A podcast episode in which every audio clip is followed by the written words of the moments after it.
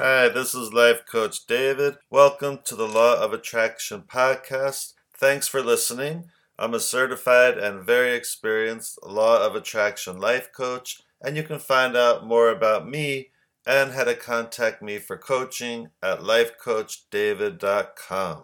And it's been a while since I did a podcast because we adopted a new puppy, and he is so cute. His name is Dash, and he is a Biewer Terrier, and some people pronounce it a Beaver Terrier. And I never heard of the breed until we saw him, but he was just so cute and so friendly that we couldn't resist him. And as you know, if you've ever had a new puppy, nine weeks old, they're a handful. so we finally have a routine, and now I'm able to do the podcasts again. And I'm going to continue reading from Money and the Law of Attraction by Esther Hicks and Jerry Hicks. And hopefully, you've been listening to the previous podcasts because there's wonderful law of attraction information that we can all use to help us attract what we want, to help us be happier, to help us live each day in a way that feels satisfying and joyous. So, this section is called What I Do Want is to Feel Good. A young father found himself at his wits' end because his young son was wetting the bed every night.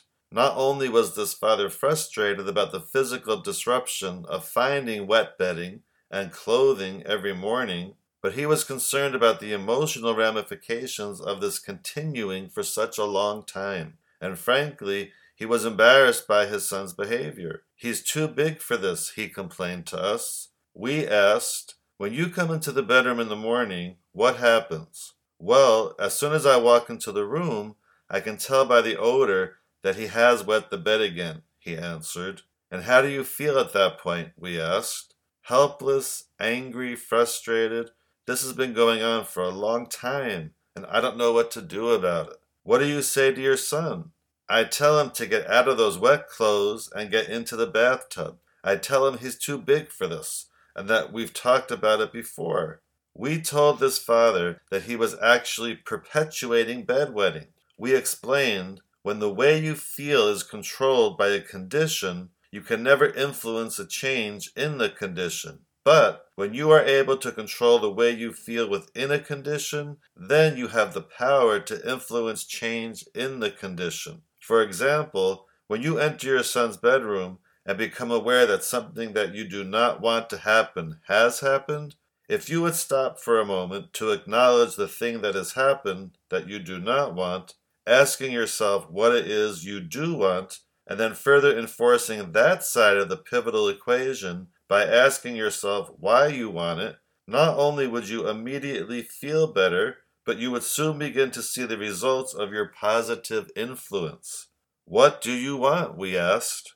He said, I want my little one to wake up happy and dry and proud of himself and not to be embarrassed. This father felt relief as he focused upon what he wanted because in making that effort, he found harmony with his desire. We told him, as you are thinking those sort of thoughts, then what will be oozing out of you will be in harmony with what you do want rather than in harmony with what you do not want. And you will be more positively influencing your son. Then words will come out of you, such like, oh, this is part of growing up. All of us have been through this, and you are growing up very fast. Now get out of those wet clothes and get into the bathtub. This young father called very soon after that and happily reported that the bedwetting had stopped. While almost everyone is aware of how they feel in varying degrees, there are few who understand the important guidance that their feelings or emotions provide. In the most simple of terms, whenever you feel bad, you are in the process of attracting something that will not please you. Without exception, the reason for negative emotion is because you are focused upon something you do not want, or upon the lack or, or absence of something that you do want. Many regard negative emotion as something unwanted, but we prefer to see it as important guidance to help you understand the direction of your focus, therefore, the direction of your vibration, therefore, the direction of what you are attracting. You could call it a warning bell because it certainly does give you a signal to let you know that it's time to pivot, but we prefer to call it a guiding bell. Your emotions are your guidance system to assist you in understanding what you are in the process of creating with every thought you think.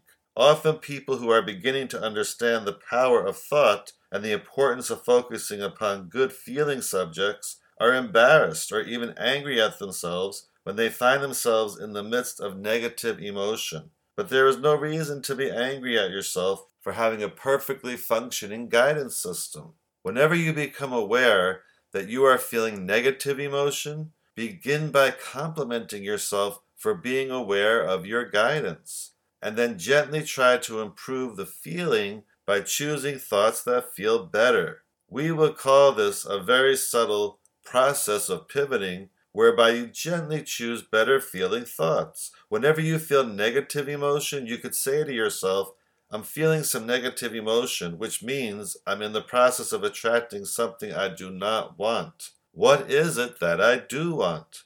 Often, just acknowledging that you want to feel good will help turn your thoughts in a better feeling direction. But it is important to understand the distinction between wanting to feel good and not wanting to feel bad. Some people think that it's just two different ways of saying the same thing, when actually those statements are exact opposites with huge vibrational differences. If you can begin to orient your thoughts by steadily looking for things that cause you to feel good you will begin to develop patterns of thoughts or beliefs that will help you create magnificent, good feeling lives. Whatever thought you are focused upon, whether it is memory from your past, something you are observing in your present, or something you are anticipating in your future, that thought is active within you right now, and it is attracting other thoughts and ideas that are similar. Not only do your thoughts attract other thoughts that are of similar nature, but the longer you focus, the stronger the thoughts become and the more attraction power they amass. Our friend Jerry likened this to the ropes he once observed while watching a large ship being docked. It was to be tied with a rope that was very large, too big and bulky to be thrown across the expanse of water, and so instead a small ball of twine was tossed across the water to the dock. The twine had been spliced into a little bigger rope, which had been spliced into a little bigger rope, which had been spliced into a bigger rope, until eventually the very large rope could be easily pulled across the expanse of water, and the ship was then secured to the dock.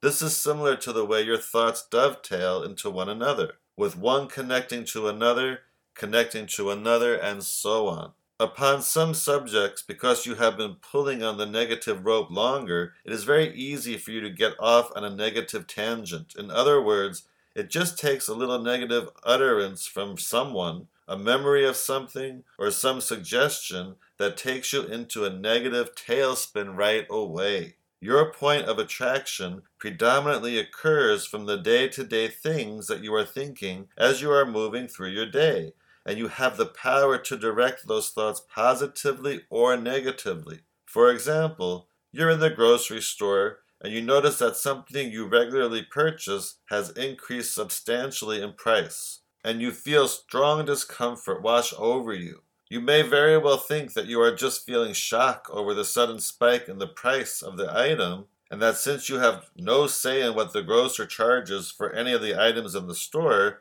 you have no option other than to feel discomfort about it. However, we want to point out that your feeling of discomfort is not because of the grocer's action of raising the price of the goods for sale, but instead it is because of the direction of your own thoughts. Just like the analogy of the rope tied to the rope, tied to the rope, tied to the rope, your thoughts are tied to one another and travel quickly to heightened vibrational places. For example, wow, the price of this is much greater than it was just last week. This price just seems unreasonable. There's nothing reasonable about the greed in the marketplace. Things are getting way out of hand. I don't know where it's all headed. It doesn't seem like we can go on like this.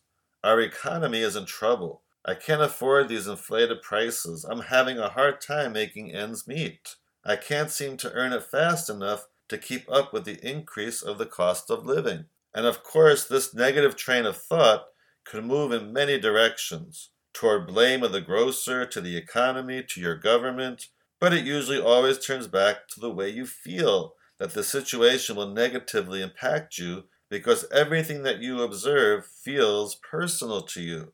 And everything in truth is personal to you because you are offering a vibration about it that is affecting what now is being attracted to you by your choice of thoughts.